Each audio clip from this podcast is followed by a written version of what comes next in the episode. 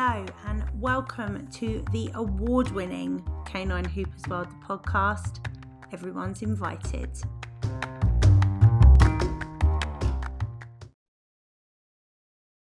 Hello, everybody, and welcome to season three, episode 29 of Canine Hoopers World podcast.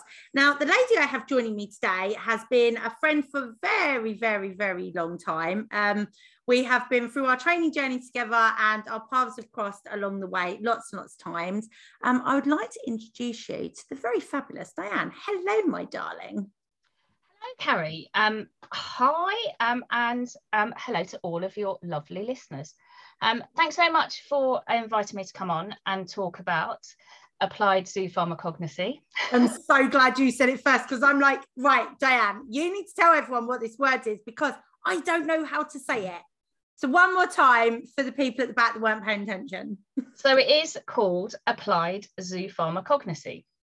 And it's the use of herbs and essential oils um, that we make available for our animals for self-selection. Mm-hmm. Uh, so it's dogs have an as everybody knows, hopefully you all know, um, dogs have the ability to self-select things that they need from a medicinal point of view. Um, it is a complementary therapy. Most people, A, don't know how to say it, and B, they don't know what it is either. So mm-hmm. it all sounds very fancy, um, but it's basically allowing our animals to choose plants in the area. So you might see dogs that go and munch on grasses, mm-hmm. um, and they do that to go and purge and be sick. You might see that mine will go and have a little. I've got a chamomile um, plant in my um, in my herb garden. Lou will go out and have a little munch on that. Mm-hmm. So you'll see your animals, whether you've got cats, dogs, horses, you'll see them munching on various things throughout your walk. Um, and we'll talk about some of those things that, that you can see at the moment and throughout the year. Um, and it really is worth taking a note of what they are munching on because if you go back and do a little bit of research and have a look at what properties there are of that plant, mm-hmm. then you can then think about how we can enhance things like their diet, things like their exercise. Can we take them to different areas where there's more of that plant? Mm-hmm. Um, we can look at foraging and coming up with recipes that we can include it in things like treats or things like energy bars, mm-hmm. just so that we kind of come at the, I guess, that holistic care um, that we want to give our animals. We, we have a look at that whole kind of circle. So it's not just about offering an oil because you think they're under the weather or you want to give them a little bit of an immune boost. Um, we're also looking at the emotional element of the animal as well um, as kind of functional herbs for mm. healing. Um, and it's absolutely not, it's, it's not a substitute for proper veterinary care. Um, as I said, it is complementary. Um, anyone can do it. Um, a lot of people are very scared about using oils. There is a lot of uh, essential oils are bad for dogs in the press, and there's a lot of things about um, the kind of scented plugins and things like mm-hmm. that. Um, I think if we if you're sensible um, and you do your research um, and you have a look at, you know, there's lots of websites out. If anyone is just starting off um, in their journey, I would definitely recommend getting in touch with Caroline Ingraham. Um, just a little bit of a backstory as to how I got into it, because I did, to start off with, I did think it was all a little bit woo and a little bit out it's there. all a bit to do um, with the juju and the medicinals, and is it magic? It's all a bit out there. Um, and so I I got a, I rehomed a dog, a rescue dog, um, who I didn't know it then. Um, I know now. Um, he was burnt with acid um, as a very young puppy, and I got him when he was about, I think he was about 17, 18 weeks when I got him, and he was burnt. He had horrific burns, as you can mm-hmm. imagine. Um, I was originally told that it was um, a scald, a water scald, and if anyone has seen any pictures of Louis, you can see that it's there's very much a trail of um, Oh, it was it was horrible. I remember. It's, scar, it's scar, yeah, his scarring is awful. Mm-hmm. But you can very much see there's kind of the drip marks of, of where the acid hit him. Um, and I obviously saw vets, um, and I saw quite a lot of people because he used to have what what we term night terrors. So he would wake up at like three in the morning, like screaming, and it wasn't necessarily pain it's just he couldn't get comfortable he didn't know what he wanted to do and it was pretty horrendous and it went on for a long time and obviously it was quite distressing to witness um, not just for me but obviously for him. And so i kind of saw a lot of people kind of exhausted um, my immediate group of kind of people that I, I, I saw in a lot of the medical profession didn't mm-hmm. really have anywhere that we could go because pain medication wasn't helping. Yep. Um, we tried behavioral medication, that didn't seem to make any difference. And someone, it was just a kind of chance kind of conversation with another dog trainer that said, Oh, you should have a look at um, Caroline Ingraham. She does this applied zoo pharmacognosy. And I, I'm not going to lie, I was a little bit like, What a load of old BS. You are allowed to swear on my podcast, by the way. Oh, okay, yeah. I was like, what a load of old shit. and I thought, there's no way. How on earth is an essential oil going to help Louis? So anyway, off I trundled, a little bit at my wits' end, going, well, I've got nothing else. I've got nothing to lose. I might as well take him down there. I t- take him down there, and I it completely changed my life and Louis's life. So I did. Caroline does. Uh, I think she's doing an instructor's course now. But back then it was kind of gateways one, two, and three. So I did her gateway one, um, and I used Louis. I asked her if I could bring Louis to use Louis as the the demo dog, and um, thankfully she said yes. And I wish we kind of had videoed it really, because he we went through kind of. You always start off with what we call some opening oils, so we kind of get them into the chill them out, make them feel really nice about themselves. So when you're, if you're looking at relaxing a dog on an emotional level, you'll look at things like um, angelica root, um, jasmine, violet leaf, lavender. So very calming oils, very floral oils, but very nice, nice ones that just make them feel like they're having a bit of a hug. Mm-hmm. Um, so I they like can, that description, like they're having a hug. I like. It's that. just like you just have a little, nice little hug. Like if you have like jasmine, um, coming off in a, a, a diffuser. Oh, and, I have loads of jasmine lavender in my garden. There's yeah, but you walk past those and you just go, oh, oh, yeah. and it just makes you feel nice. So it's that kind of feeling. Then, um, then Caroline offered him uh, a couple of different, uh, a couple of different oils. We always offer uh, two oils with similar properties, and we see which one they go for. Um, and then they kind of lead you down their own little route, um, on their own little path and their own little adventure in the aromatherapy type um, thing. So then he went for trauma, past trauma. Um, and so she did tobacco, which is a very grounding oil. Mm-hmm. Um, and it's not for smokers or anything like that. Mm-hmm. Um, but it's very grounding and it, it, it kind of keeps them kind of balanced. And then he went for Rose Otto, which is past trauma um, and kind of any kind of previous um, previous traumatic experiences yeah. allows them to kind of go through it and come out of it the other side. And so he he went for those two she had those two in front of her. And he literally took a mass he, he'd done he'd done the tobacco he took a massive um, inhalation of the rose otto um, which if anyone wants to get a kit don't get it because it's really expensive and a lot of dogs i've never had a dog go for it since i got it for louis. But um, he went into the middle of the room hit the deck shook um, you literally saw all of his back spasm um, as if he was reliving it. Uh, I'm at this point, we're all in tears. I'm waving sausages and chicken in front of him to try and get him out of it, and he's having none of it. And then he literally lay on the floor, just visibly shaking, and he would in his eyes, he was just gone. He was just in that stance, like in that really much in a very kind of stancy state where he wouldn't talk he couldn't hear he wasn't listening he was just literally it was like a trance that he'd gone into. And it, it seemed to last for ages um, and actually it probably was only a couple of minutes. Um, but once his back had spasmed his breathing really slowed down. There was a really low grumble. And then all of a sudden you started to see him come slightly out of it and you saw his his back and his body wasn't as tense and he started to relax. He started breathing better like he started breathing mm-hmm. kind of more rhythmically and then he kind of just stood up was kind of a little bit fazed came over to me kind of trotted over to me curled up in my lap. And bearing in mind he was still only he was still only four and a half five months old at this point. Still a baby baby. Baby baby. And he kind of curled up into my lap and fell asleep and was there for like four hours for the whole rest of the course he was asleep in my lap And it was uh, when I spoke to Caroline about it, because obviously it was still really distressing um, to watch. And I've said all 12 students, there's a couple of people that probably listen to your podcast. And I know Caroline Gale listens, and she was there on that day. And like we were all just in floods of tears and just going, oh my God, what happened? And it was almost like this kind of euphoric moment where we went, oh my God, zoo pharmacognosy is amazing.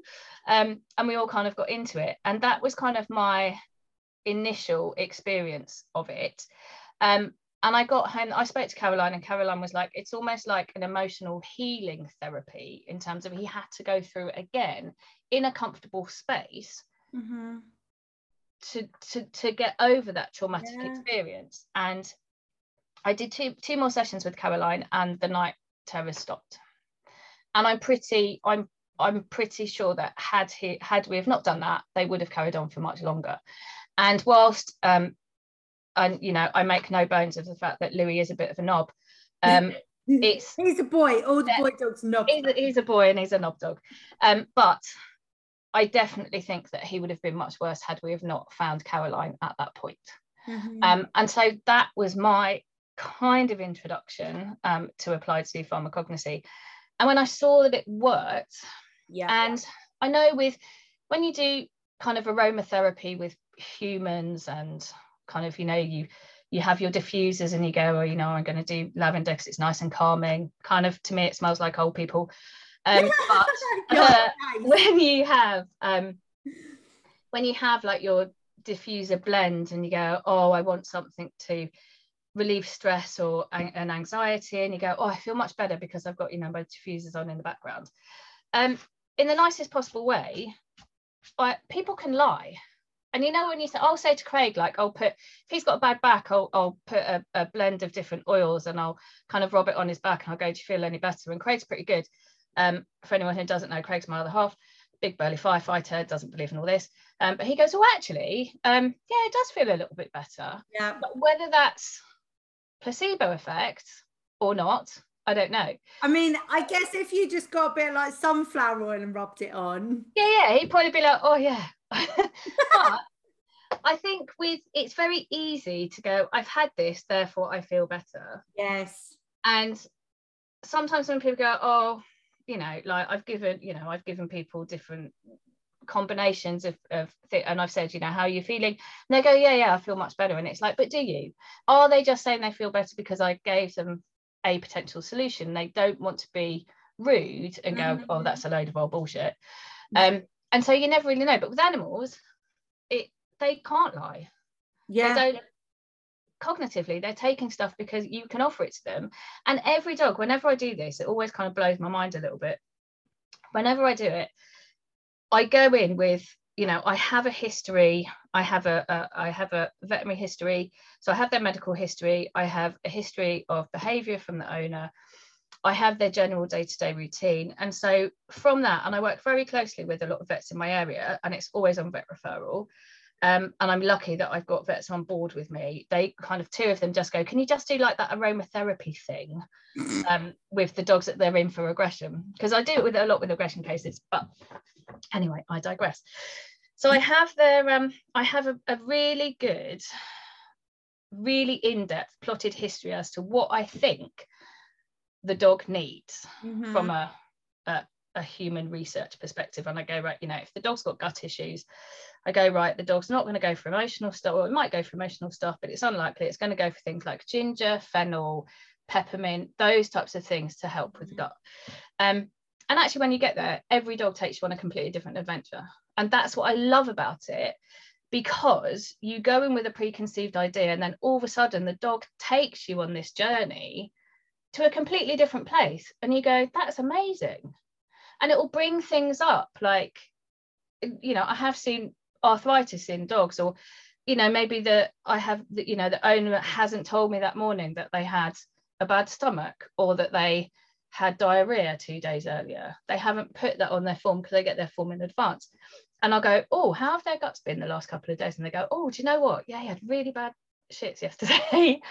And you just go oh, okay that makes sense. Yeah, yeah. and so it's weird all of these things all of these the going through the process of self-selection the dog takes you on the journey rather than you trying to influence it because it's very easy for us as humans to influence our dog's behavior.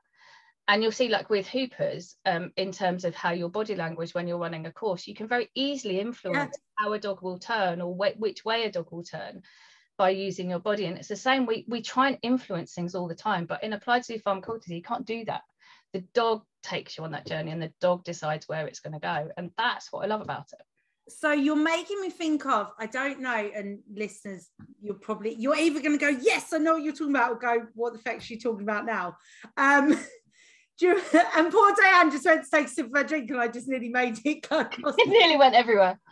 Um, so I remember having books that you would be like, it was an adventure book, and you'd read a paragraph and you'd get to the end and you'd be like, turn to page two yeah. or turn to page 50. Yeah. You turn to page 50 and yeah. then something else happened. And then you'd have to turn back to page 17 or go ahead to page 200. And yeah. it was just, you never knew where it was. I, yeah, I, I had those. I feel really sorry for anyone under the age of 30 who has never experienced those books. Go to an antique shop and find because they're brilliant. But it's exactly that. You have yeah and you just have to learn to let go and just let the dog guide you and let the dog take you on this journey. And it's and i think there's lots of you know there's there are approved and accredited um, applied zoo pharmacognosy practitioners. Mm-hmm. um, they i think like i said caroline ingraham is doing her own instructors course at the moment. I did um, i did my diploma with joe rose at uh, Rose Holistics in Hertfordshire, and I completely and wholeheartedly recommend her course the difference that I like with um, Joe Rose's course is that she does a lot of herbs and oils. Yeah. And so for me, I'm a massive forager and I I love being able to go out when I'm on a walk, being able to a recognize the plants in, that are in the area, but also I'm able to know the medicinal properties of those plants. And I'm able to go and forage not just for myself, but also for my dogs. And I can incorporate some of that within their diet. And it's not hard. It's not expensive because mm-hmm. it's all there. Um, and if you you know if you've got a good good couple of books and i'll come to kind of the books that i'd recommend people get i can put all that in the show notes so people can see yeah i'll um i've got there's only three books I, i'd really get i think um but I, will I'll tell you about those books shortly but go out there and go and forage mm-hmm. there are a couple of rules of foraging so only take what you need um, and never take any more than a third of that plant in that area so that the mm-hmm. plant can can self seed and come back up next year and also make sure that your identification is spot on um, mm-hmm. and you've really got to know what you're picking a lot of the stuff that your dog's going to choose are going to be fine for you and the dog but things like there is a plant um, called cow parsley which kind of looks like it's got kind of leaves like you see on carrot heads um, but there's also another plant called hemlock that looks exactly the same Oh, hemlock's bad. Hemlock's very bad. yeah, yeah. Yeah, I know this. Hemlock's bad. Don't eat that. but then if you put them side by side, it's really difficult to see the difference. And especially when you're out and you just see one of those, I just basically don't forage cow parsley just because I just don't yeah. want to take chances. Yeah, yeah, and things like when you have things like burdock, um, and burdock is a really good um, plant. We actually use the roots um, in kind of the herbal choice. Uh, as in dandelion and burdock. As in dandelion and burdock. Yeah, there's lots of lots of burdocks coming up throughout the summer, and um, whatever time of year, if you're listening, we're coming, we're in June, early June, coming into summer. So, um, the burdock, the burdock root, it takes the roots go down miles, and you're never going to dig one of those up. But they have a very broad leaf, and they have kind of a, a kind of burgundy pinky kind of round thistle type flower on. Mm-hmm. Um, that's the burdock. But again, some people get confused with that and things like hogweed, and you've got giant hogweed, which are bad. So again, if you're not sure, leave it. but even things like um, chamomile and feverfew, I have both in the garden, and sometimes I'm like, uh, I'm not quite, yeah. Which one are you? Because the flowers are so similar as well, yeah. and it's like. Yeah. yeah, and actually, I thought I planted chamomile, and it turned out it wasn't. It was feverfew. Yeah, and things like you can see when you're out on the common, there's lots of pineapple weed out at the moment, and it's like it looks like chamomile, but it's just a bit the head is a bit more yellowy and that if you Mhm. kind of crush that up in your fingers it smells very pineapple-y Oh so wow. you can also th- look at things like the scent if you're not sure you can kind of crinkle the leaves up um, and kind of have a sniff Mhm. um, and again just kind of anecdotally we were out where I walked near a, a abandoned airfield and it has because it hasn't been used and it's very open the the flowers and the plants that are there are amazing and um, Billy my little well I say he's a puppy I haven't got that excuse anymore he's two years old but I still call him my puppy um, he ran Josh is forever the puppy. The youngest yeah yeah puppy. poor Billy's going to be a puppy when he's 12 Mhm. um, but Billy ran through a barbed wire fence um, and cut a, had a big cut at the top of his eye. And I was like, oh, fuck's sake, Bill. Um, I'm the furthest point away from my van. Of So it's quite an open cut. And I was like, that's going to go and have, I'm going to need to go and get that stapled or stitched. So we were down by, there was a little stream, and next to the stream, there was a whole lot of this plant called mallow. Um, and it's got a nice pink flower and the leaves if you crush the, if you crush it they crush them they're very soapy Mhm. so it kind of creates almost like a soap like if you're washing your hands so it's quite sticky so in the nicest possible way as you do when you're outside um, and you're out in nature i grabbed a load of the leaves a couple of the flowers crumb- crunched it up in my hand spat in it to make it a bit more adhesive um, and i stuck it on the top of his head put him on lead and frog marched him back to the van. Um, and when i got back to the van it had actually sealed itself up um, and so when I took him to the vet, the vet was like, I'm just going to leave it here to heal. Whereas otherwise, he probably would have had half an hour of it being open and lots of dirt getting in and all of that. So then there was a risk of infection. Yeah, yeah, yeah. So there are, even if you're, you know, if you have a, a major emergency when you're out, just have a look around at what's around and see if there is anything in the environment you can use. So I know from like, and this isn't actually dog related, it's horse and people related, um, stinging nettles and dock leaves. It's a thing, okay? I had um horrendous. Me and my pony somehow ended up in a ditch sideways with her on top of me, and the ditch was full of stinging nettles. Yeah. I was a bit young, not as wise as I am now, and may have been riding in basically a sports bra and jumpers because it was summer.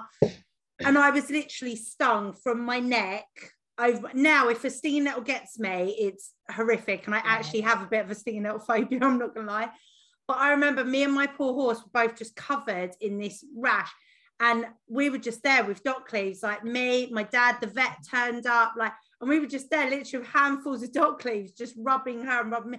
And it was the only thing that worked. I remember going to the hospital, they gave me like an antihistamine injection. The only thing that made it better was dock leaves.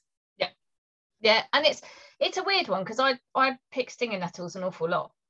And No, even- they terrify. Like literally, if they're in the garden, I make Dale remove them. I'm like, get that out of the garden. I don't like it. They're the danger plant. Oh, they're so good for you. no, I don't like. Look, when you've had like literally a third of your body covered in stingers, covered in nettles. Yeah, I get that. but if you if you want to give um if you want to boost your dog's immune system, um so at the beginning of spring when all the nice new little the new kind of baby nettles at the top, um the kind of new new leaves are, are, are coming out.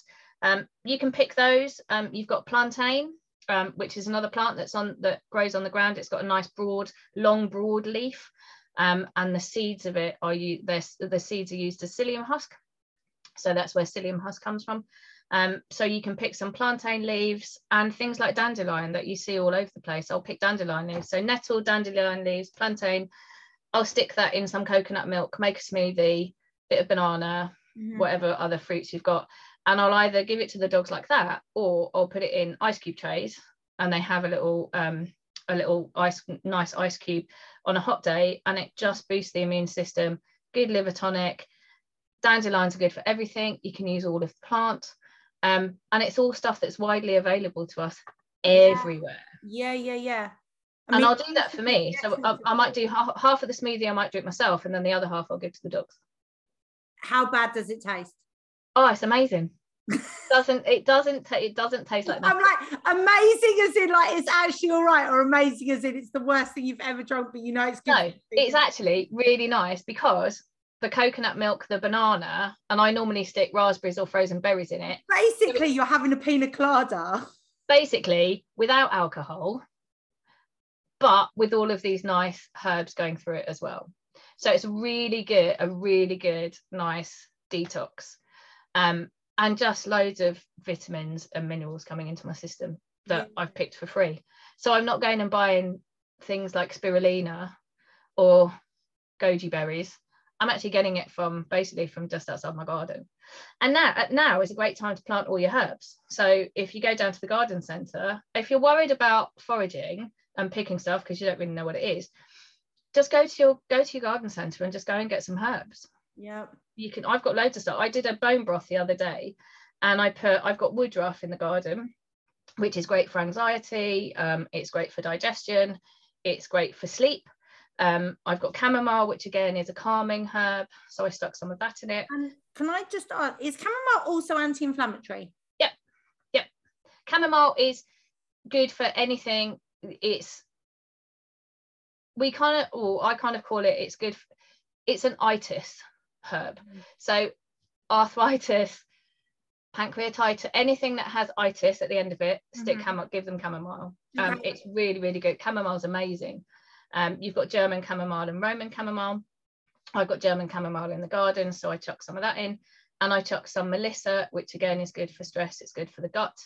Um, and it's a general nice herb that isn't too strong. So I stuck that in my bone broth. Mm-hmm. And I'm not going to lie, I think I spoke to you just before we came on air about um, one of my dogs picked up roundworm when we went on a holiday to Cornwall. Um, I gave we treated it and I gave him the bone broth and I've never seen that was like the best poo I've ever seen him have. And I'm pretty sure it was because he had he's had bone broth before. I've made it in exactly the same way but without the herbs. And his poo wasn't like that. it was so nice. I took, took a photo of it. Um, but we do get obsessed with our dog's poos, don't we? Yeah, I'm like, I feel like I'm like the Gillian McKeith of the dog world. um, for any, again, for anyone under 30, Gillian McKeith was um, a a so-called um, fake doctor in the uh, a couple of years ago who used to examine people's human poo. So I kind of feel like I'm the dog trainer equivalent of that. I've got a really nice.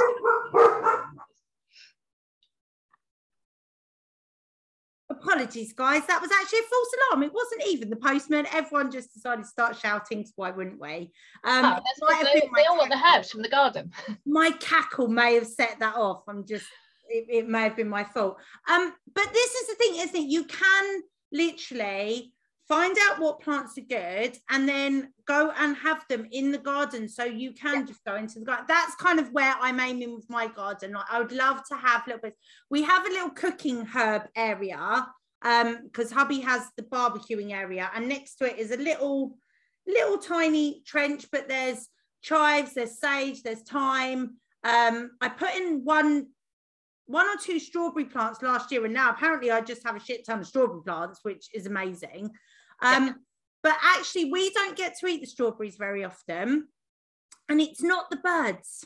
No dogs. Yeah, I have the same thing. Like, mm, strawberries are ready. Yum. And I'm like, uh, whatever. Same with the blueberries. Planted blueberries, lovely. Just as they're about to be ripe, Munch was like, this one's ripe now. But look at all those nice antioxidants the dogs are getting from the blueberries. Amazing. Exactly. Amazing. Same with me. My tomatoes are the same. What I would say is that if um if you've got dogs that do like to forage on things like tomatoes, blueberries, if you've got raspberry canes or anything like that, then you might just want to raise them up so that they can't reach them if you want to keep them for yourself. Yeah. Um, my strawberries basically have gone. I oh I had a real I did something really embarrassing. This was a few years ago when I when I was in my old house and I bought this massive, great big trug of rocket that had already been seeded and had already grown from a really expensive garden centre in Wandsworth. And I had it out in the garden. And I'd had it out for about probably for about a week and a half. And I walked out and I was like, so, oh no, something's attacking the rocket. And because it's quite peppery, mm. the lettuce, we eat it in salads. And um, technically a weed. technically a weed. And I was what I was worried about was that I had some kind of insect that was it was going to be dangerous for the dogs or whatever. So I yeah. put this massive, great big truck. It was really heavy. Put it back in the car, drove it up to the garden centre, and I went to like the manager of the garden centre. Oh, excuse me, I think I've got some. I bought this truck of rocket from you a couple of weeks ago, two weeks ago, and I think it's got some kind of disease. Um, can you have a look at it for me? And he came out and had a look at it and went, Oh, have you got a dog? and I was like, What? and so basically, the dogs had gone out and annihilated one whole side of it. And I thought it was a pest. And I was like, Oh, so obviously the dog's like that then. Um, and it was Rocky, my old dog. And it is, it's just really interesting. Again, it's like something that you think is really peppery. From a taste perspective, dogs don't have the same taste. Dodge um, really likes kale. Yeah, it's dogs just don't have the same healthy and bougie. Yeah, as we do. So think about, you know, you think about lots of different things like lavender. Billy will go and roll in the lavender. I've got a perfect size Billy hole in my lavender bush that he goes and lies in and rolls in. Um, but kind of think outside the box. But like I said, if you're having herbs low, um, if you've got dogs that go and eat, then you might want to raise them up a little bit. Mm-hmm. Also, if you've got entire males or dogs that like to poo at heights, um, there's certain pots that we don't pick from because Louis uses them as a toilet. Um, so he'll go and poo over the top of the pot. So that and also cocking their legs up them. Yeah, or they cut their legs up them. Yeah, mm-hmm. we don't. We don't. I've got a, a whole thing of potatoes that I planted, and we're not ever going to eat those because that's basically mm. Louis' toilet. Um, so if you've got, I'm in London. Well, I'm in Surrey, but I work in London, and yeah. a lot of my clients in London have astroturf. Yeah. Um, so they have the fake grass. So I always try and encourage people to have oh, a, a little tray of you can and you can plant it up. You can get a little tray from the garden centre. It doesn't have to be very big. It's kind of A4 kind of mm-hmm. A3 so you know, the kind of big yeah, um, yeah. like a litter tray size. Like a litter tray size. Um, and just plant some barley grass or some wheatgrass so that they've got access if they want to come out and you know, like if every dog at some point will come out and eat grass to make itself sick or it will eat grass because it wants to eat the grass because the roots are coming up and it's nice and sweet mm-hmm. so you find in the spring or when you have the new shoots and new grass roots they're very sweet so some dogs will eat them just because they taste sweet um, and there's lots of dew on them in the morning some dogs will eat to purge and make themselves sick so if dogs have access to that then they can go and do that if they want if it's all astroturf they can't yeah. And so if you think about that feeling, if you really need to be sick and you've got nothing to help you, that's mm. going to have an impact on gut and especially gut microbiome and things like that. Yeah. Um, so even if you've got a small garden or if you've got astroturf, there's lots of things that you can do and put in your garden to allow your dogs a foraging experience. Yes. Yeah, yeah. And I think as well, um, it's also it's it's good for the environment it helps all the bugs and the bees and things you know i'm always like the first thing i look at when after is it poisonous to the dogs no that's fine then it's do bees like them that's yeah. always like the first question in my brain are the bees going yeah. to like this and i think that the more we're understanding about kind of what do they call it wild gardening and like hmm. having them rather than everything being so pristine and manicured having little areas where we have some more wildflowers in and like things like No Mow May and stuff like that it's the way that we can kind of help the environment as well as kind of helping our dogs and i think it's like almost almost creating a little ecosystem in your own garden yeah, yeah, yeah. Um, the one thing though, guys, remember, do watch out if you do decide to have a pond and you do attract toads, make sure your dogs don't lick them because as we all know, this is the tagline of the podcast because Dodge did make himself very, very poorly after seeing as a teenager if toads had hallucinogenic properties and all it did was make him very ill. So um, yeah, just yeah, be mindful if there are if there are frogs and toads, just try and keep your dogs away from them because that's not helpful. But I think, and also the other thing that I would say is if you have water bowls out for your dogs, take them out every night. Like I said, having had Louis with roundworm the other day, yes, we don't really know how he got it, but um, it we think it's because he carries stones. Um, we got it in Cornwall, but it could be from drinking out of um infected bowls, things like that. So make sure we've got a lot of foxes around my way. Yes. Um, so if you do have water or you've got bird baths out, just make sure you take those out or clean them certainly every day. Don't leave them out overnight for dogs and cats and foxes, not dogs, but foxes and cats to drink out of overnight, just in case they can pass something on. Exactly that, exactly that. Health and safety risk assessment. Um, yeah, all our bird baths are really high up, but yeah, if there's any kind of low level water, I try and get rid of that where I where I can definitely don't leave water. If you do have, if you have left a water bowl out overnight, make sure you give it a blooming good clean. Yeah. Basically, with water bowls, let's just, if you're not happy to drink out of it yourself, your dog probably shouldn't be drinking Yeah. out of it. I love that. I think Yeah, that's a good that. way of explaining it. If you filled that with water, would you drink out of it yourself? And if the answer is no, then you probably need to rethink your watering system for your dog. Although to be fair, if it had wine in it, I'd probably drink it. But then the alcohol's going to kill the bad stuff. Yeah, true, true. We're only talking water now. Like we shouldn't be giving our dogs wine, Miss Dan. No. Like Health and safety. I think exact health and safety risk assessment. Do not get your dogs drunk. Um, there's actually a picture on Dodge's Instagram of him trying to lick the remnants of Daddy's Peroni bottle over the bank holiday weekend. All of my dog Peroni and Corona, they're like, oh hello. oh, Billy loves to loves to lick a beer bottle top. Well, they like it and it's fine. And Exactly. It's not right. I think though for me, like with the oils, because I'm very much I understand how dogs' noses work. It does make sense why you need to be careful with using oils and stuff. And I think people do get a bit kind of happy, don't they? And they just start kind of sprinkling lavender oil around everywhere. Yeah, I think I think with oils we do have to be careful. And like I said, there's been a lot of a lot of stuff in the media about things like plugins. Um, if you think about where the plug sockets are, they're very much at the dog's level. They're very much they're not essential oils. It's more chemically made. It's kind of fake oils that so we have these nice fake smells that linger in the air. There is um, Pet Remedy do a nice um, plug-in for um, anxious dogs, um, and I like I really like them as a company, but I really don't like things like the sprays where you spray it on their blankets or you spray it on their beds or you spray it on their collars or bandanas. I really don't like that because the dogs don't have then don't have a choice. With a plug, we need if we're going to offer oils or use oils in our everyday life, we need to make sure that the dog has a choice about where it is in proximity to mm-hmm. that oil.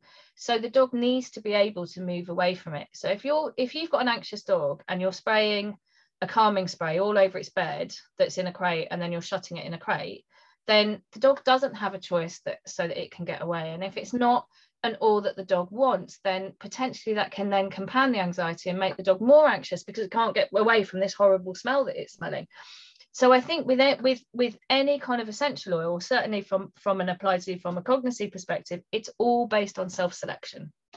So it's not being applied to something and shoved in their face. You literally have your little two two bot two pots of you two bottles of oil and you hold it. I would say the the same length of the dog away from it, and you just offer offer them in front of it, um, and see if it will take a sniff and see what. Just observe the dog, see what it does. If it goes, a lot of people will think if the dog gets up and moves away that it is a negative reaction and sometimes it really isn't sometimes the dog just needs to inhale it from a slightly further mm. distance because it's too strong and if you think about some of the oils are really strong like so, something like garlic if you're offering garlic oil and i'm not going to go down the road of garlic and giving garlic to We, we discussed this with Holly in episode, so don't worry. Yeah. Me and Holly have me and Holly have picked this part. Yeah. It's fine. Don't Okay, panic. Um, but if you bring out garlic oil, that's going to stink in your house for about three days. So Mhm. you've got to be really careful with some of the more, some of the stronger oils, um, and things like vetiver. I just, uh, it just makes me gip. So I'm, I'm very careful um, with the oils that I'll offer for the dogs. And I think if it's really strong for me, it's really strong for the dog Yeah. um, as you know from a scent perspective um, in terms of how amazing their noses are so you know there are we can offer if you are going to offer oils just make sure or have scents around then just make sure that the dog has got space you've got a window open so that you've got a nice through airflow so that you're not forcing it on the dog Mhm. so the dog has a choice about whether it wants it or whether it doesn't hmm No, that makes sense. And I think um so I remember with Munch we use um we have scented candles on quite a lot when there's fireworks and thunder and stuff. And I'll literally be like, right, which one would you like? She tends to go for like piney smells a lot more.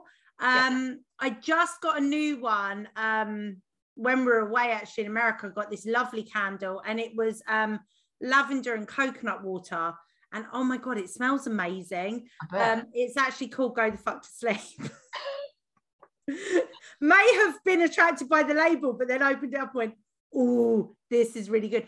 And we had that on the other night, and actually, all of us just went, huh, oh, that's nice. It is. I do. I use a diffuser a lot, and um, quite often I'll have it on, and I'll just it, it the whole house is just super chilled.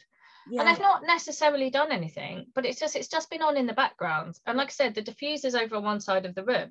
The dogs can come and go as they want, but it's just this just everyone's just really mellow and just like yeah. oh and it's just really it's just great i i wish i'd have got into it a lot earlier mm. i wish more people looked at it um, or considered booking a session with a practitioner because it's so it's so beneficial for every single dog whether it's a rescue whether it's a puppy whether it's a dog that's had nothing happen to it whatsoever, whether it's a dog that's post competition mm-hmm. um, and is just needs to chill out. I'm not gonna lie, I'm like, oh, Miss Diane, we might have. I'll be round.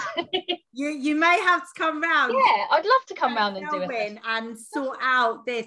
But also from the point of view of like, because you said earlier, didn't you, that you deal with a lot of dogs that have like aggression issues and big emotions. Um, I I'm always very careful with labels. I don't like aggression and reactive because everyone can be aggressive at times and everyone yeah. reacts. So you know, but for Dodge, I think if there's another layer we can add, like before we started recording, um, we were talking about the meds he's on at the moment, but also the fact that he's still on Placid, which again, if you've listened to the Holly episode, you'll know why I love Placid so much and all the really cool elements in Placid that can help dogs with their brain neurons changing and helping them to learn and get through stuff. But when I started looking more into what herbs were in it, I didn't realize that chamomile was anti inflammatory. So for Dodge, that's a double whammy because obviously it's going to help him calm down, but also it's potentially going to help the pain side of things with his hip dysplasia. So for me, I kind of, as much as I, I sort of quite like a scented candle and I understand the essential oil side of it can help. The the herbal side of it to me goes oh okay. Because yeah, I know myself herbs help. Yeah.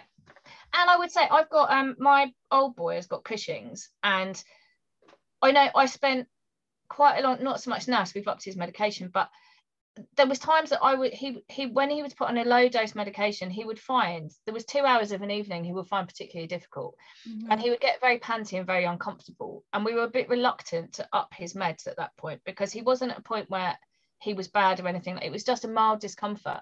Yeah. and actually I managed his symptoms with the oils. And there's an oil it's quite an un- unknown oil called Fluve um, which is really great for Cushing's patients and he would come and tell me when he needed it and he generally had kind of three oils that he wanted. Um, he would have seaweed which is a lot for pain um, and gut um, he would have Fluve um, and he had carrot seed. Um, and so I'd basically kind of know what he'd want and literally within two minutes he'd be totally calm and chilled out. And I think I've got a couple of photos of, of sessions that I did with him and it was weird because it's almost like I knew when he was starting to get to that point because he'd just come up and he would be like, I need something. Mm-hmm. And I'm like, you know what? I'm going to go to the oils and I'm going to see. And it it was it was every, every night I did that. And like even the the vet was like, well, if it's working, just carry on doing that because we don't. If we had to put his meds up, we would have to almost overdose him to then bring him back down again, and we didn't really want to do it. So, and again, it was working in conjunction with the vet and the specialist and going, well, whatever you're doing, it's working, carry on doing it. Yeah. And I find it's really good for things like blind, I've, I've done a lot with blind dogs, just from a almost like an aromatic enrichment yeah um kind of session so that the dog gets different senses uh, or the dog we we open the dog's different we, we have different senses that we can offer different sense that we can offer for different things, not just from a medicinal point of view or therapeutic point of view, but also from a sensory point of view. Mm. Um, and I, I love working with blind dogs um, and deaf dogs because their senses are heightened anyway. Yeah. Um, so I, yeah, it any dog, it's brilliant for every single dog. And like I said, I just wish more people were a bit more open to it. Yeah. But I think it's, I think it's just because no one knows what it is and it's really hard to say and it's really hard to say i mean really if you're going to call it something well, I think I would call it herbal choices or aromatic enrichment. No one really knows what applied zoopharmacognosy is. I blame Caroline Ingraham for that. That's that's the thing because I'm always like it's that zoo farmer thing. Yeah, yeah, it's a zoo farmer thing. I just go herbal choices, or I go aromatherapy for dogs. But then again, that's also also a little bit woo. But yeah, it works. So,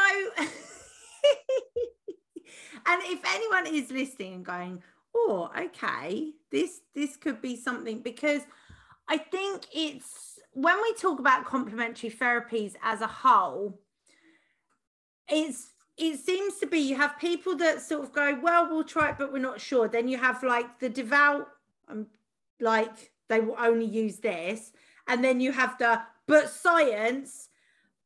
Just because there haven't been scientific studies to say this thing is a thing doesn't mean it's not a thing. Oh my god! No, and also the, the problem is with all these things. So the scientific studies cost an awful lot of money, yes. and the people that are doing them or you know there isn't one person behind chamomile or you know there's lots of studies that have looked at the benefits of you know things like rose hip shells with heart conditions. There's a lot of there's a lot of science uh, for the for immune systems. Yeah there's a lot of science in the for for humans. There's no no company has got the money to, to put that into the benefits for animals. Mm-hmm. we're still only we're also still we're only touching the surface in terms of things like gut microbiome in humans let alone dogs. And i think when people go oh but there's no science behind it there's no science to back it up no there isn't but when you see it and like for me i went into it fully eyes open going this is a load of old bullshit i don't believe words of it what a load of old poppycock Mm-hmm. And then I saw it, I experienced it, and I saw it, and I went, I'm in. Mm-hmm. And I don't know how, well, I kind of understand how it works. I don't understand why it works mm. with each individual animal, it but it just works. Yeah. And like I said, it's just when you see it and experience it, you go, oh my God, this is amazing. Um, and it's brilliant and I love it. And that's why I then became a practitioner in it but don't close yourself off and go don't do what i did and go oh no it's just load of rubbish go and experience it or go and see it or go and talk to a practitioner mm-hmm. build your confidence with it first and then do it yourself or then you know have a have a session i'll come and do a session with with your lot um because we can record it and then you can do you can give your opinion of how oh how my god yeah that's a really good idea actually. That's cool. I can do a little like mini yeah we can do like a little yeah, going, this is what it is. This is what it looks like. yeah, yeah. Yeah um because it's very easy i think it's very easy on a podcast for me to like bang on about it and talk about it. When you physically see it mm-hmm. in action it's like oh yeah. And like looking at the little physical changes within the dogs and also things like powders you can get a lot of powders um i don't really offer powders i always offer powder not just dry but with liquid with water so it's more of a paste rather. Like more of a paste rather. And I find things like I've just got an image of a dog snorting a line. I'm not gonna lie. Yeah, yeah, it is kind of like that, but they have a whole face full. Um, I, I went to see Rachel Maxwell. She's amazing. She runs um, a company called Herbal Shenanigans. Um, am I allowed to advertise? Yeah, yeah, yeah. yeah. Crack on. She has a monthly, um, a monthly membership type thing that you sign up, a monthly subscription, um, called Herbal Shenanigans. And she goes throughout the year, she looks at all the plants that are coming up in the coming months. Um, and she does things like taste testing. So we'll have a tea, she'll send you some, some tea bags and you've got to try and work out what's in the tea. So it's a blind taste testing. Wow. Then we also look at how it works with our animals, and we can look at whether we've got horses, cats, dogs, chickens, every animal. And then we kind of strip it right back and go, right, what is in the environment this month? And it's all herbs rather than oils. So some people feel a lot safer with herbs rather than the oils. Mm-hmm. Um, and it's not expensive. It's like I said, it's a monthly subscription, but it's brilliant. It's really, really, really good and I, she sends through like a little a little pack every quarter and it came through the door and I left it. I didn't realize it was just in a box and I thought, oh, it's fine, I'll leave that there. And when I came back, Billy had been in it and had literally annihilated the bilberries that she sent. Um, and I have had an incident with Louis where he opened a packet of spirulina all over my nice cream carpet. no. Now it has a rug over it because I still can't get rid of the colour. So for any listeners that don't understand, Oh yeah. So spirulina is a re- is really good for the guts, and it's really dark green, and it stains like ink. Um, and Louis opened this opened this packet and just well ate most of it, but an awful lot went on the floor. So I kind of tried to hoover it up, thinking I'd get away with it, and Craig wouldn't notice. And basically just put it even more into the cream carpet. So now there's a, a rug in a really random place in my front room. So yeah, just be careful when you're offering your offering your your herbs. Just make sure you've got a mat It's like underneath. if you're using um turmeric or um something like even when you're cooking, if you get that on your Oh, hand, yeah, you get that on anything. bathed in iodine, Yeah. spirulina's the same. If you get it on you, you're like, oh, I've turned into a mermaid. Awesome. yeah, it's really hard to get off.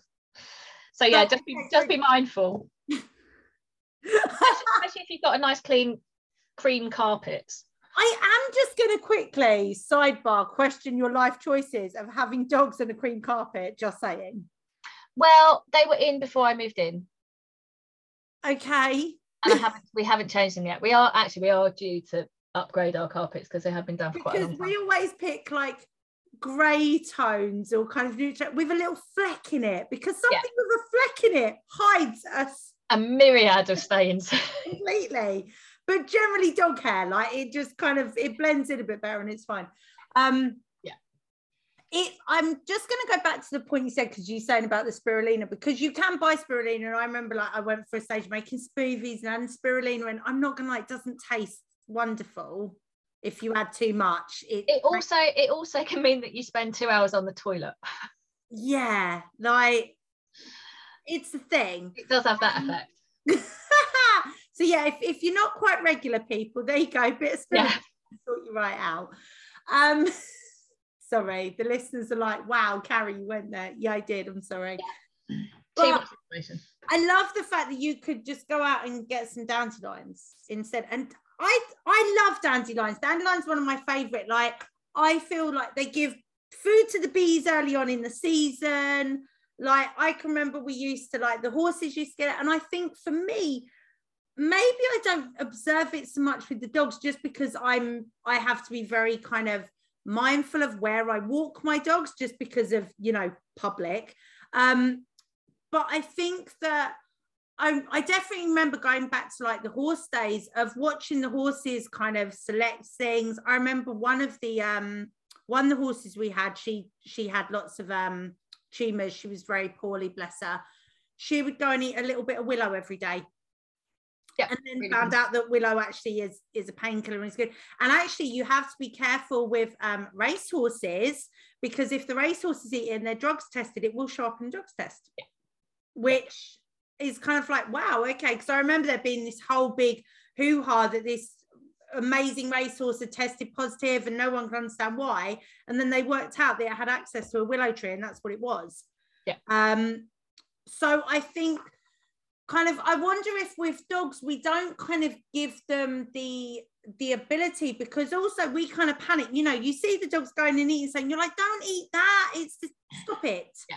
You know, Dodge bitches on things all the time. And I'm never sure if it's because he's trying to get to the plant or if he's just trying to lick girl away. I don't know which one it is.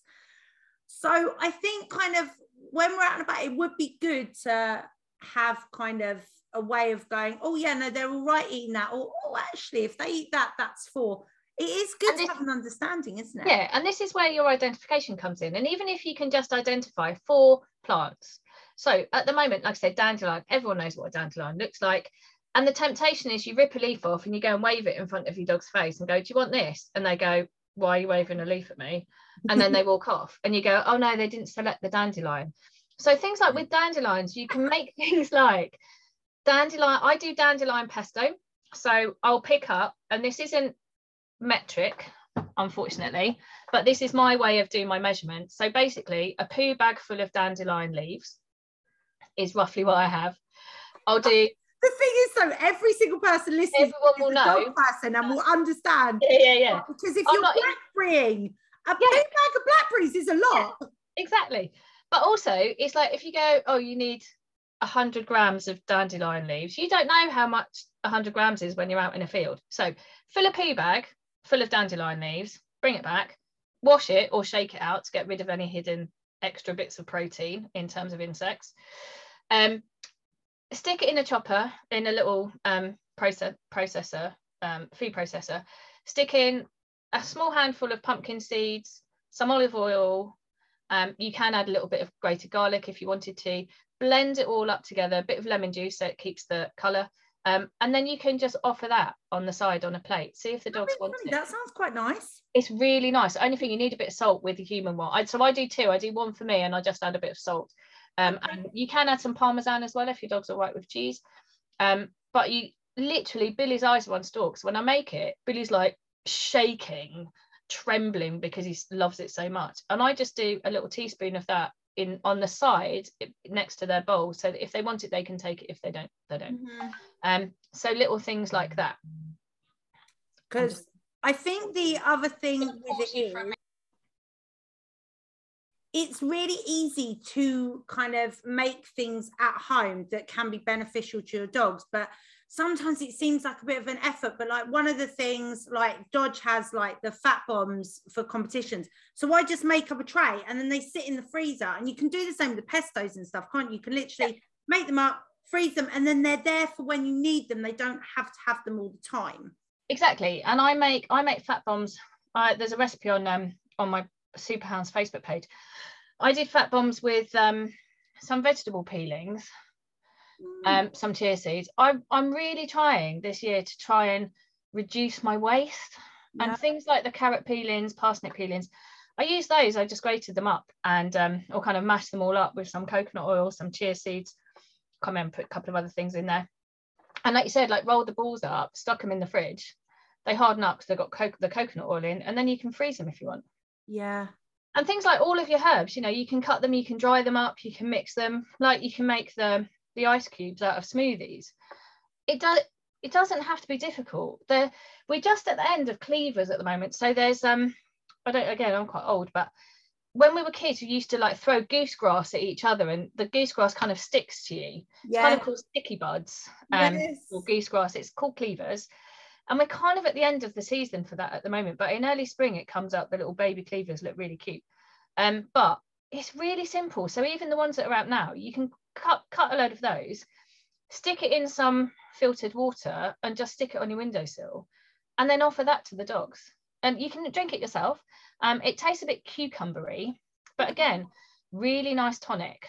For, really nice for the gut, really nice kind of cleansing tonic for the liver. Um, and it's just super easy. You can go and pick it on your walk today, stick it in a bowl, stick it on the windowsill. Happy days. Give it to your dog an hour later. Mm-hmm. So you let the let the herbs infuse in the water and then you can just give it to the dogs. Or like teas you can make you know i'm sure holly probably spoke about the Pukka tea bags but yeah. you can just snap the you know cut the top of the tea bag up and chip, chuck that on a plate for the dog I mean, or make a tea. why, it's one of the reasons why i use the placid because placid, the recipes are very very similar except you buy placid in a kilo tub. Yeah.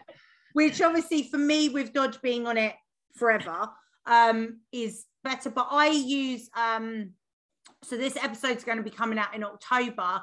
So I just want to kind of touch on a few things that might help for dogs that are going to be experiencing fireworks season because mm-hmm.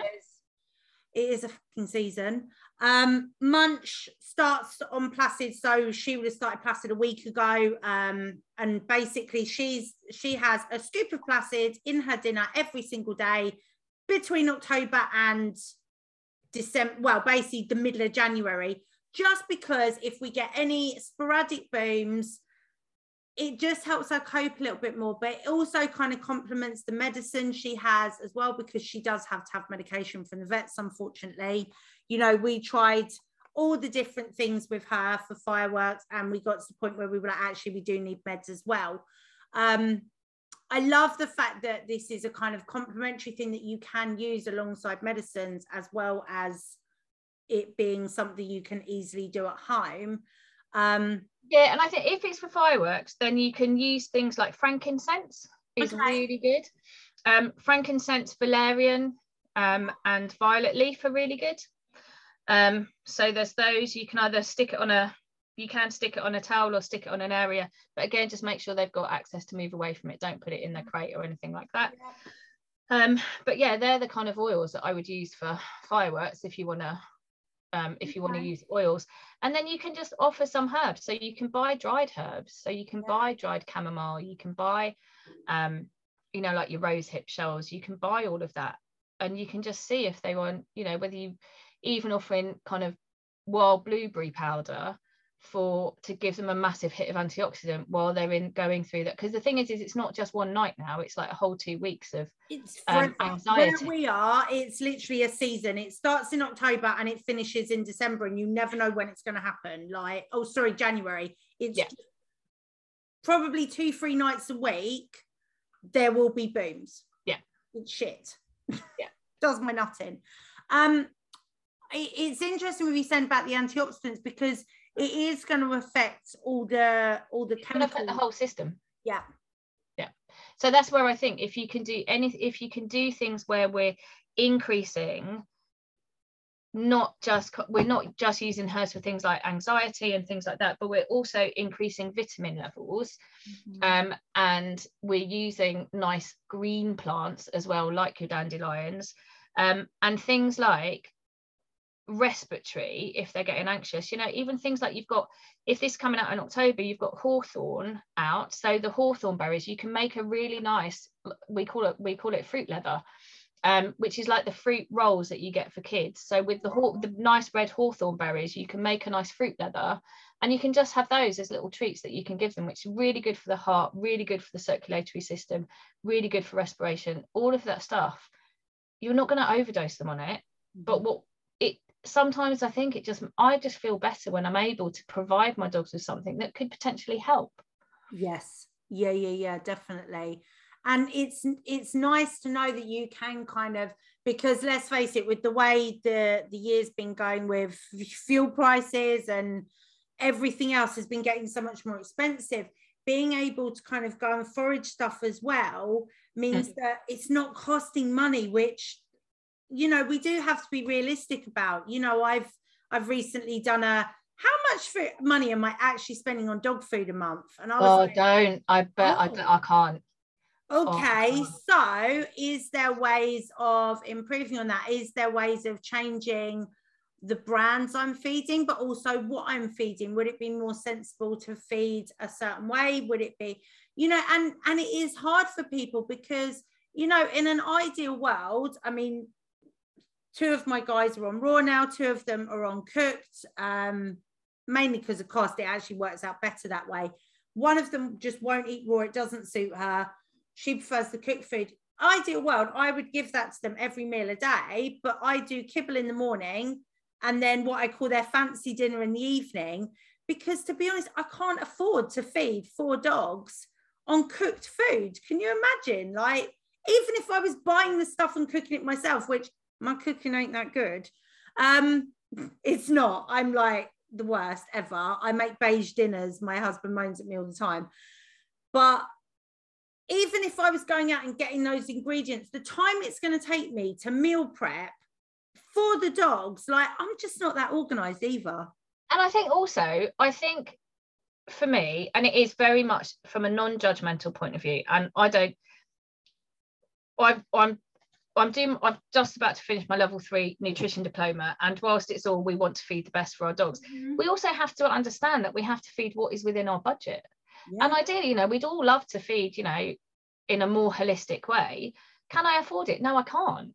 I don't I sat there the other day I did this like little menu platter little meal platter for the dogs and like they all had like really nice stuff you know, it was like a bit of they had some sardines, then they had a bit of coconut oil, they had um, some blueberries, all like different things on a plate and gave that to them. And then I'm sat there with a bit of toast and I'm like, there's something really wrong with this picture. And I'm a bit like, yeah, I'm not the world's best cook. I am for the dogs. When it comes to human food, I'm like, oh no, but I'll make it look pretty for the dogs.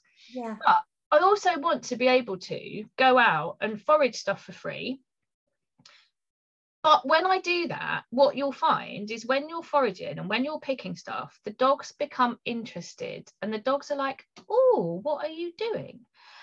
And for me, there's another element to it where it almost becomes something that we do together. And that's what I also really like. And you'll see it when you're picking blackberries. You'll be picking the ones at the top, and the dogs will be picking the ones. Oh yes, frequently Munch has to have little prickers picked out of her face where she's yeah. been in the middle of the where blackberry bush. Like. Yeah. Exactly, but it is also, you know, it doesn't.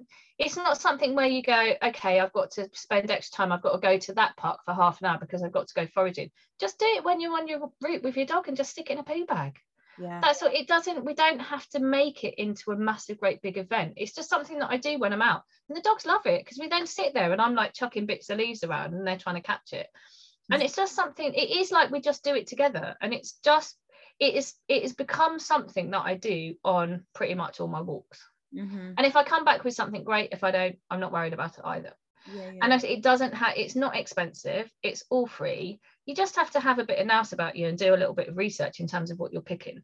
But the I... with, the, with the oils, just coming back to kind of free mm. stuff, is you can put oils if around um, fireworks night, if you've got don't get me on tennis. I don't throw tennis balls for dogs, mm, but no, um, no. I'm sure you've already, already done that podcast as well. Um, but you can put frankincense on a tennis ball, and if your dog wants to grab the ball and chew it. I don't mean chew it to pieces, but some dogs will, to self soothe, they'll almost kind of nibble or kind of bite down on a ball. When I've just been talking about how bull breeds need to chew because it helps relieve the muscle. Yeah, exactly. And you can always put frankincense on a tennis ball mm-hmm. so that the dog's got something that they can put in their mouth and they almost not only take it in nasally, but they can take it in that vomeronasal organ at the back. Mm-hmm. And so they're also getting it from a different perspective like that. And you just you almost use your tennis balls as therapy balls. Um, but like I said, I don't really like tennis balls that much. But if you've got ball obsessed dogs, then it might be worth doing that. I would only put the frankincense on one ball, maybe put violet leaf on another again, so the dog's got a choice. But that might be something else that you do over a fireworks night, just so that they've got, got a choice to go and grab something and go, oh, I'm really worried. Um, and they can kind of go and have something that can kind of relieve that anxiety. Um, but yeah, I'm all for free stuff. Yeah, exactly. So um, it's not completely free, but when I moved into our our house with our magnificent jungle garden, where we literally walked in and went, "Oh, okay, cool." I didn't know what anything was. Like honestly, um, I was really envious when you moved in. I saw those your photos on your Facebook page, and you were like, "Oh no, it's a jungle." I'm like, "Oh my god, it's amazing."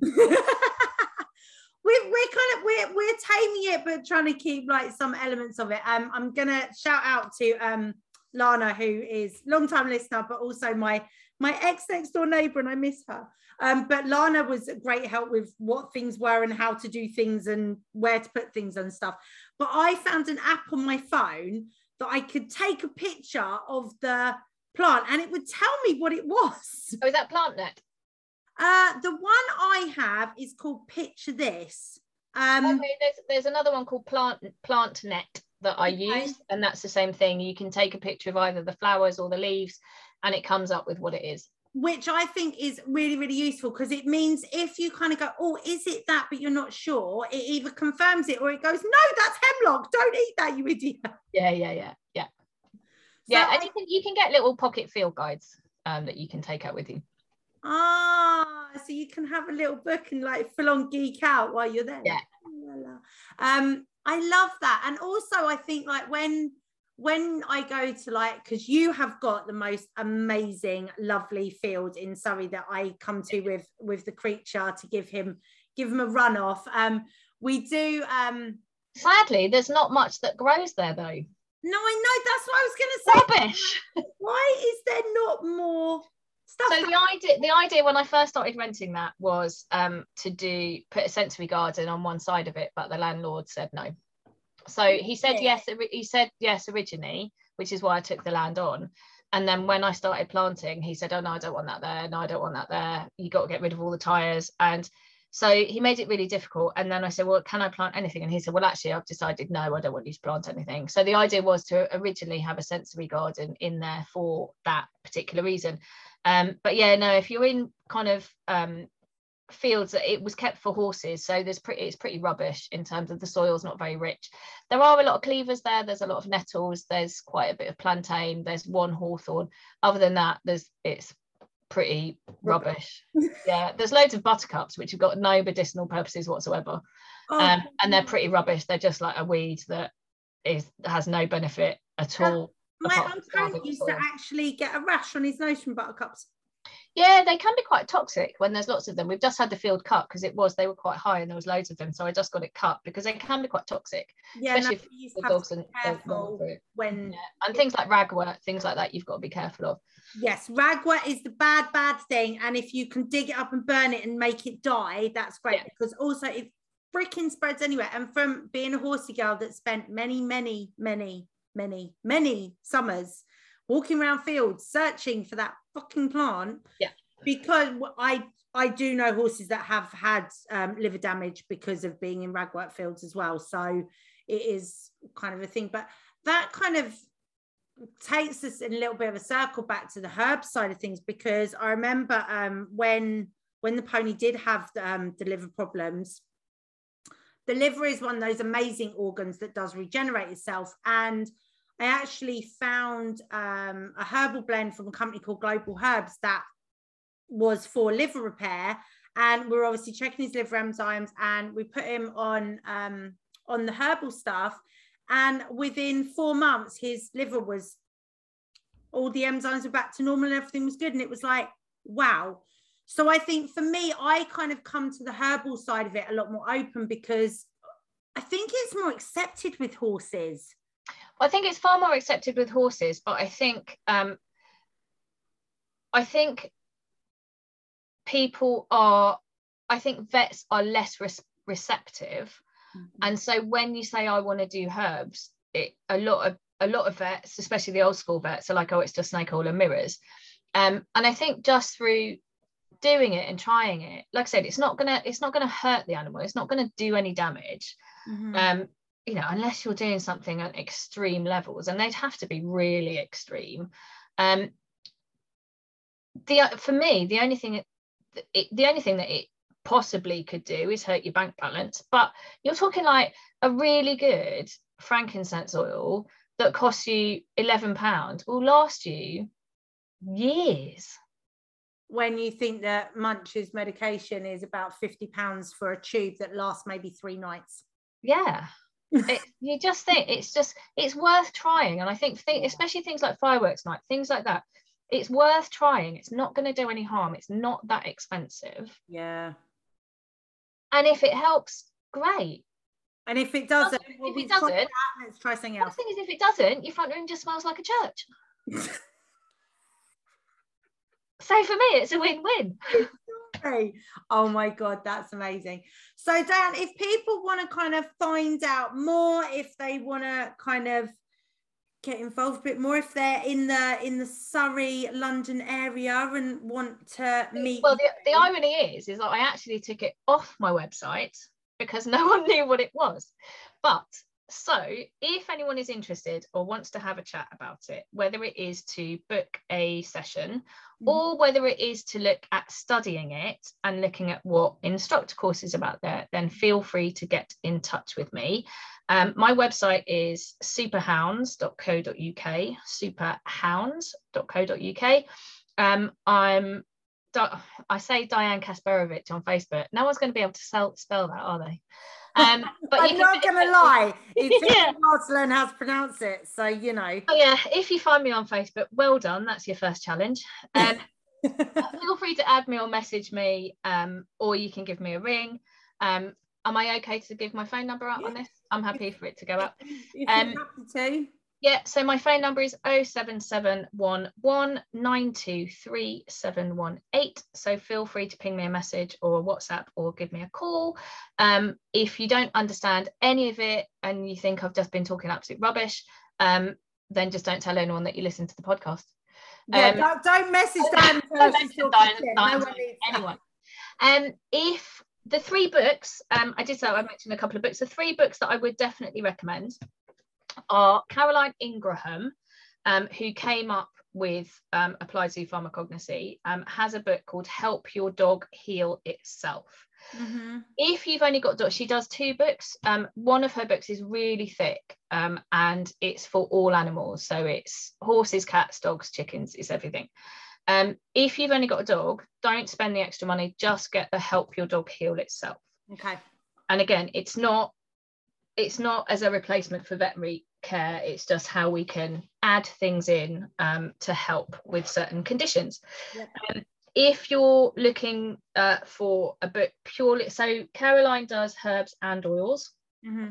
She's mostly known for oils. If you just want more information on essential oils, um, then there's a really nice lady called Nayana Morag. So N A Y A N A and then Morag, M O R A G. She has a book called Essential Oils for Animals. Um, that's a really great book that gives you lists every single oil and what their the benefits are, what they're used for, um, any cautions, the characteristics of it. It's just a really good kind of. They're my two kind of bibles, I would say, for applied zoopharmacognosy. Yeah. In terms of foraging and herbs, um, as I said, the herbal shenanigans course is really good with Rachel from Rachel Maxwell, um, but also Harrap's Wild Flowers um, Carrie, I'm going to get you a copy of this because this is my Bible for foraging. Um, I, I like this. This sounds fun. I it, can go around my garden and go, oh, I. Yeah, it's great. The only thing that I get, I get obsessed with going right. Okay, I've got to go and find that, and then you see like it's only available in Cornwall, and it's like I need to book a holiday at this time of year because I've got to go and find this plant. Mm. Um, but yeah, the Harrap's one is a really good um all round UK wildflower guide so it's cool. definitely definitely the one those, those are my three go-to books um really for everything um, and if anyone's got any questions or worried about anything or wants some recipes um, there's a I've got a, fa- a, Facebook page called My Dog's Diet, which is where I put a lot of the mm-hmm. um, recipes, things like I'm doing red clover biscuits this afternoon. Um, so that's good for respiratory system, anxiety, kind of a good all-rounder um, so little things like that if there's any biscuits that i make or i make energy bars with different herbs in you'll find all the recipes on there so and again you can always message me message me via facebook on that perfect so guys um if you want to buy me a coffee you can do that buymeacoffee.com forward slash hoopers um, if you want to follow Minx and Dodge on social media on Instagram at Minx Chihuahua at Dodge Shepherd, Canine Hoopers World is on YouTube, Facebook, Insta, um, we're still not on TikTok. I'm not that cool. But until next time, guys, stay safe, be kind, wash your hands thoroughly, keep your dogs on lead around livestock, and don't let them lick toads. Take care, guys. Bye.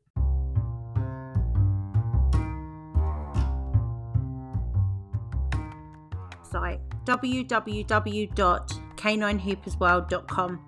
Canine Hoopers World now has achievement awards online, so anyone, anywhere can test their teamwork and get one of our beautiful rosettes.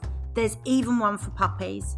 The website will tell you more about that and Hoopers, how to find an instructor. We also offer online training. There are beginners courses, we offer online training in distance handling, and there are instructor courses for dog trainers. Join us on Facebook. We have a friendly international group and follow us on Instagram at Canine Hoopers World. Canine Hoopers World, everyone's invited.